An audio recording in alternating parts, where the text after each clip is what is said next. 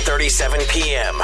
Stories of hustle and grind from the intersection of culture, style, music, and sports.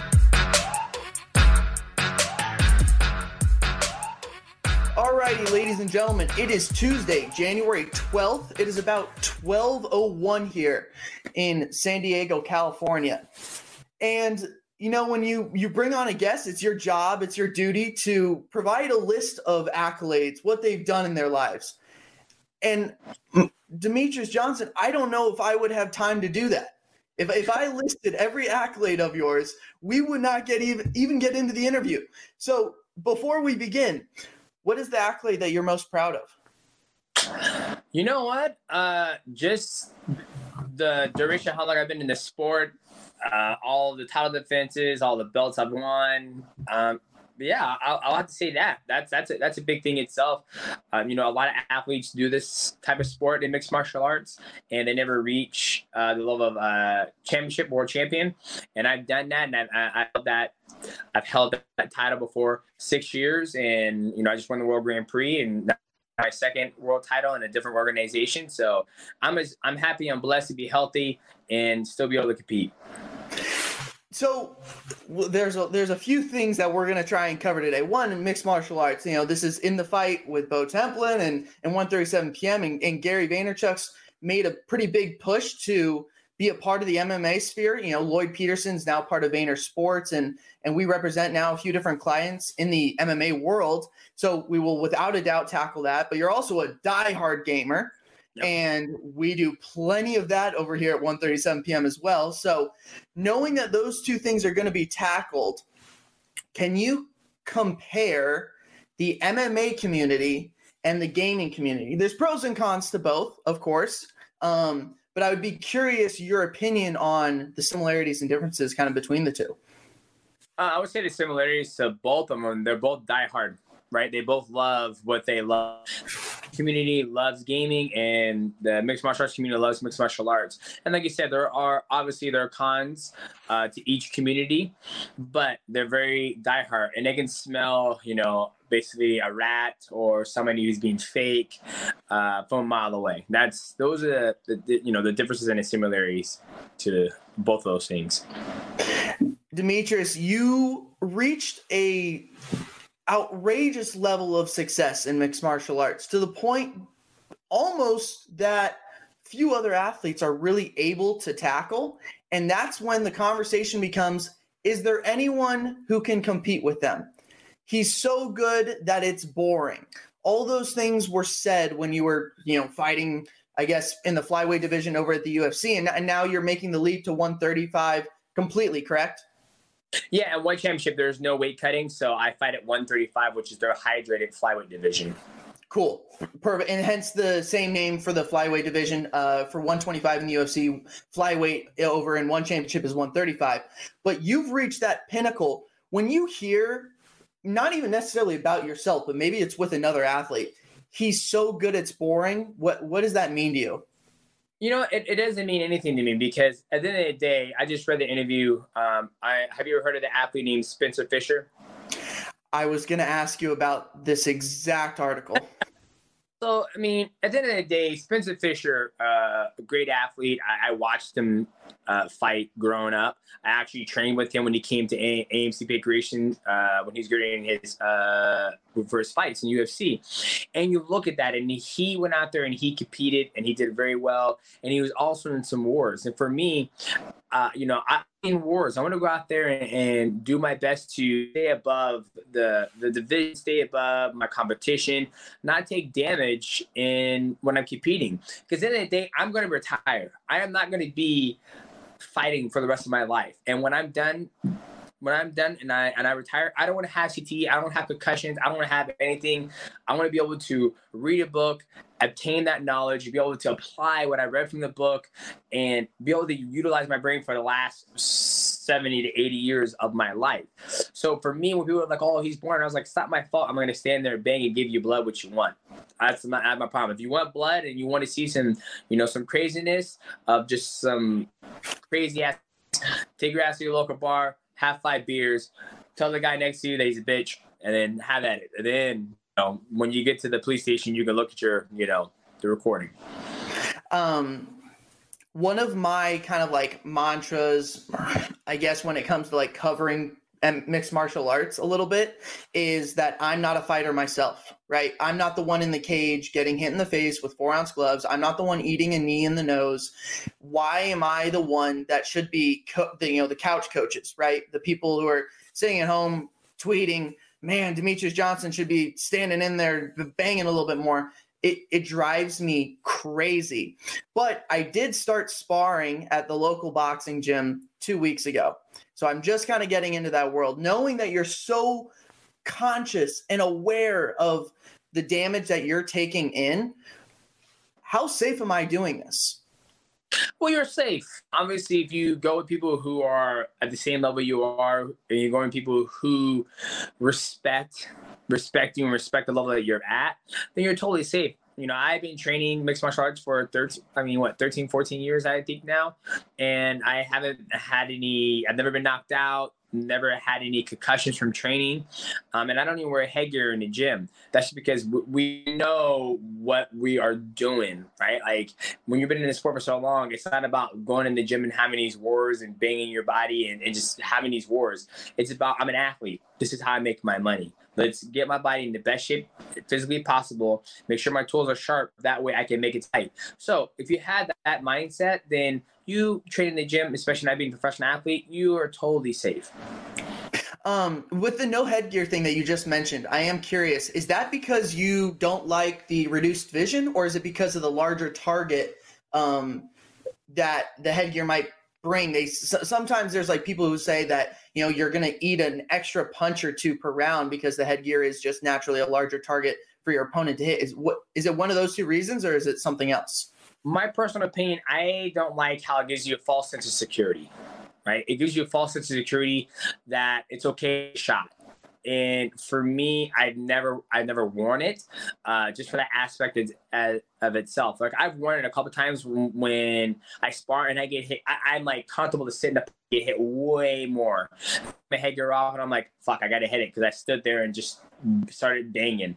Um, but when you have no headgear on you're like okay I have no headgear I have no protection, just like in a real fight.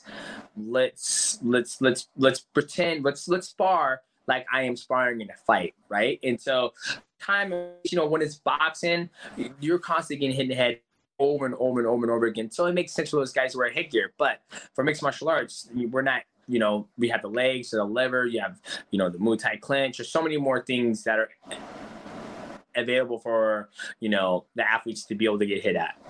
Demetrious, I, I still am like pinching myself that I'm talking to you right now. I like I don't think you really are quite grasping how cool this is to me. Like again, such an honor to be talking to you in this capacity. I really appreciate the time. Um, one thing that I'm trying to do is make the fight game or mixed martial arts consumable for like average people. And a lot of times, what you do so well is not easily seen by the public audience, right? Like whether it's a over under hook whatever it may be, you're really good at those small details. If there was one thing you wish the general MMA audience could understand better or have a better grasp of, what would it be? Hmm. I guess just the gamemanship and the chess, the, the chess that's being played when the fights being when the fights be taking place. You know, when I watch fights, it's I, I tend to not watch fights with you know my friends or I watch fights at all because I literally sit there and I just try to analyze the fight the whole entire time instead of actually enjoying it. I'm like, mm, ooh, ooh. Like every once in a while I'll get into them like, oh, this is about to be sick. Like, I'm just gonna sit here and enjoy it. But I would say that, you know the fans or the, the basic community take a time, sit back, relax, and don't say, oh, he should do this. Think outside the box of like, I wonder why he's doing this. What is he trying to implement? What is he trying to exploit? Those are the things I would want the community to take a look at. Okay. Okay, so uh, let, let me go a little bit further kind of into that. Obviously, when the average person is watching uh, mixed martial arts in general, you yep. can see a you can see a pretty big difference between 135ers and heavyweights, right? Heavyweights, yep. it's it's stationary. They're trying to land one big blow. 135ers get inside, get outside, bounce side to side in front of them. I would assume there's still that same difference from 125 to 135, just at a much smaller level. Is there something you almost look forward to now that you fight at 135? You're like, oh, now that I have a little bit of extra weight on me, I get to do this more, or um, something of that nature. Am I conveying that with any sense? I understand where you're coming from, but for me, there's no difference between. There is a difference between 125 and 135. You know, as far as skill set and anything like that, it's all the same. It's just I don't have to put the stress on my my kidneys and you know force my body to lose all that extra. That's only different. And I'm fighting guys who are like five nine and five, you know, seven. Instead, when I was fighting 125, I was fighting guys who are like five two, five three, five four. Um, that range, but uh, everything else is pretty much identical when it comes to the skill 125 or 135. Now, when you go from 120, like, you know, 155 all up to heavyweights, then there is a huge skill sets. Um, I know your next opponent on February 24th is Adriano Moraes.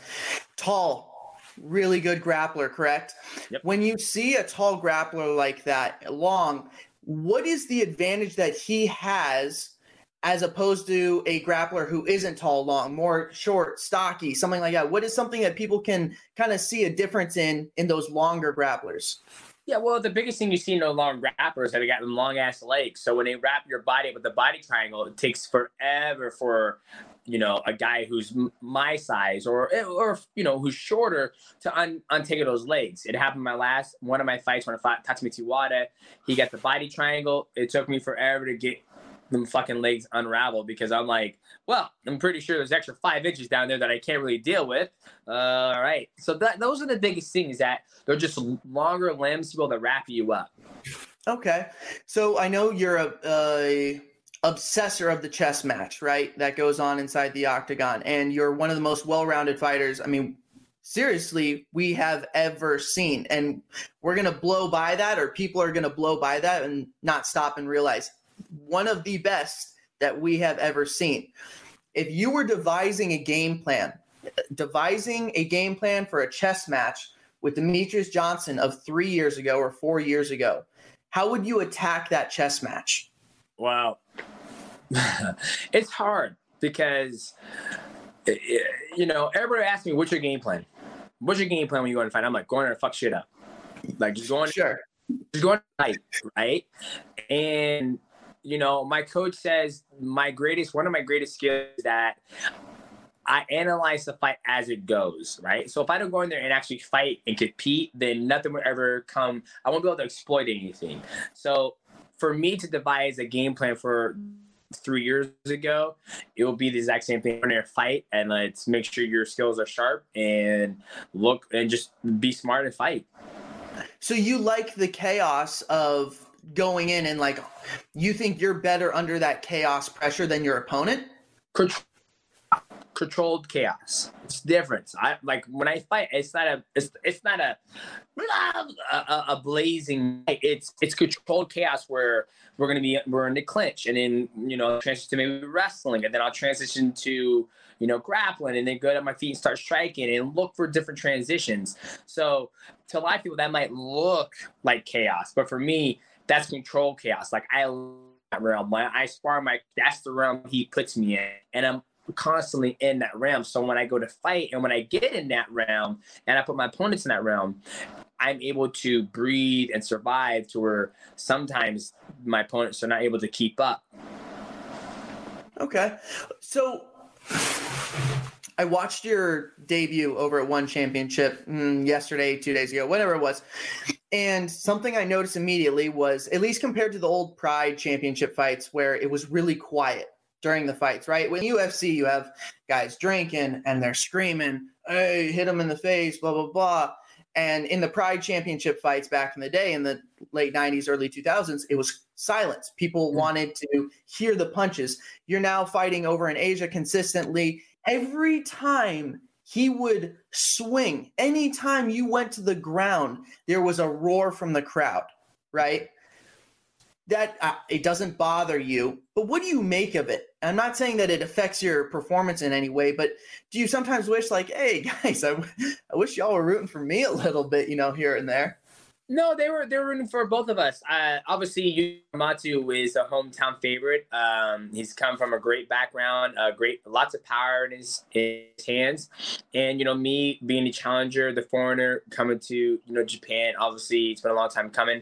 It was a long time coming when I uh, competed over there. So I think you know you know after the fight was done, everybody said that was probably the most like rambunctious like uh, a judge crowd has ever been, you know, just the event itself.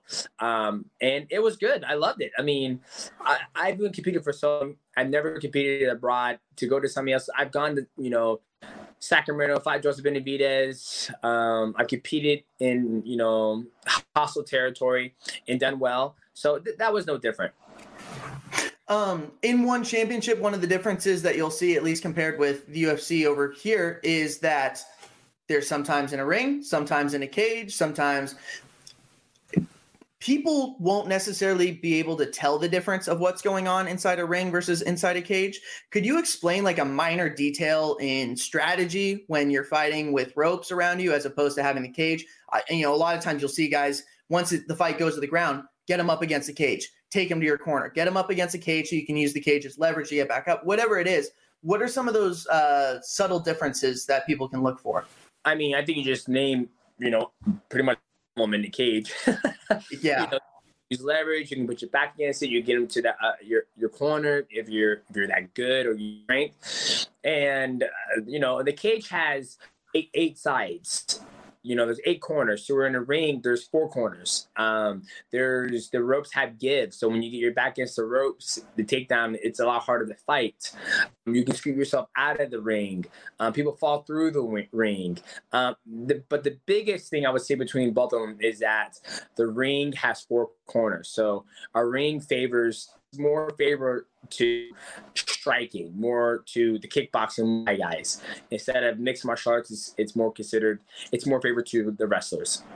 Out of curiosity, because I know you complained about the failed uh, game console launches uh, when it first happened. So, I, and I know that you don't obsess as an MMA fan about watching fights all the time. But one of the biggest pet peeves of among fight fans is when you buy a pay per view event and the stream doesn't work. Yep. So I want to know, in your opinion, what's worse for the brand: a poor game console launch or faulty streams for people who paid for fights? I think it's a faulty stream for when people pay for fights the reason why I say that is the game launch. The reason why the game launch are, are well, the recent PlayStation Five launch. I mean, my buddy he still can't get a PlayStation Five is because I think PlayStation Sony wants to have that that kind of control over the place, like the like the mystic around the PlayStation 5. I'm sitting here looking at mine. I'm like, it's a PlayStation 5, but my buddy still doesn't have one. To where when it comes to a faulty, it, you know, a lot of things. It could be technical difficulties. It could be, you know, camera issues. It could be a lot of things. And I think when people pay, you know, 65 bucks or 50, whatever they they expect to have a clean product. Like the PlayStation 5 runs phenomenal. You just can't one. When it comes to actually paying for a stream and you cannot watch it, that's where people start to get kind of, you know, irritated. And then, you know, I do. Last time I paid for one, I was pretty pissed off too. I was like, what the fuck? Wasting my yeah. money. Um, out of curiosity, I'm not our gaming guy over at 1:37 p.m. We have a guy who's a master, you know, understander of game consoles, game strategy, tactics, skills, all that stuff. Do you think your interest in gaming outside of fighting is because of the differences between gaming and fighting or do you think it's because of the similarity obviously the differences are obvious you know the physical aspect but then the similarities is the strategy. Do you think it's more about that they're completely different or that they have some similarities at the same time? I mean they're they're completely different or completely similar. I mean I, am pretty sure we were like makes sense. But the, so the reason why they're similar is uh, depending on what game you play, it's challenging. It's challenging the mind. It keeps the mind going. You know, I play World of Warcraft for the. I've been playing World of Warcraft since Shadowlands launch. Uh, been just blown away by it. Uh, but it's always challenging because I do PvP, I do arena, so I'm always trying to figure out and solve the problem while the the, the, the puzzle's always changing when you're playing it. That's one of the reasons playing the game. And same thing with the fight. When you're fighting somebody, the puzzle's always changing, or the puzzle might never change, but you're always trying to solve a problem.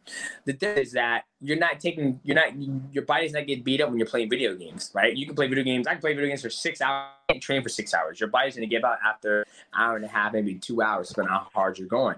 So those are the the, the, the differences and the similarities to truly enjoy your games because it's kind of my on, it's kind of my rest time, right? Like a lot of people like to go out, go to the bar, or go to a friend's house and a movie. I like I, I like to watch, but going to bars I'm not a big fan of. But for me, uh, video games kind of like my coping or my my relax time. It's very cheap.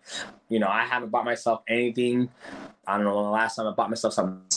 I just like to you know spend my games and then it gives me endless entertainment because in in the gaming world there's this constant conversation about skills versus tactics. Some games are heavy skill based. You need to be able to hit the right buttons at the right time. Some of them are more strategic based right? Knowing the maps knowing where to go at the right t- timing stuff like that. Which one do you think you're better at? Do you think you're better at like the kind of the skill based stuff or do you think you're better as the tactician normal with your career in MMA a little bit. It's literally different. I mean, when you said, you know, strategic and, and, and the maps and all that stuff, that comes from like Escape from Tarkov game like Ubisoft, uh, Rainbow Six Siege. Those games, you got to know the map, you got to listen, you got to know point is in the house. Those games, it's always gonna be, it's gonna be. That is like top of dice, like RNG. You never know what's gonna uh, to where it comes like the skill, once again, it depends. Like if you're playing World of Warcraft and I'm a rogue and I'm going against a demon hunter, and the demon hunter has, you know, the covenant, uh, what is it?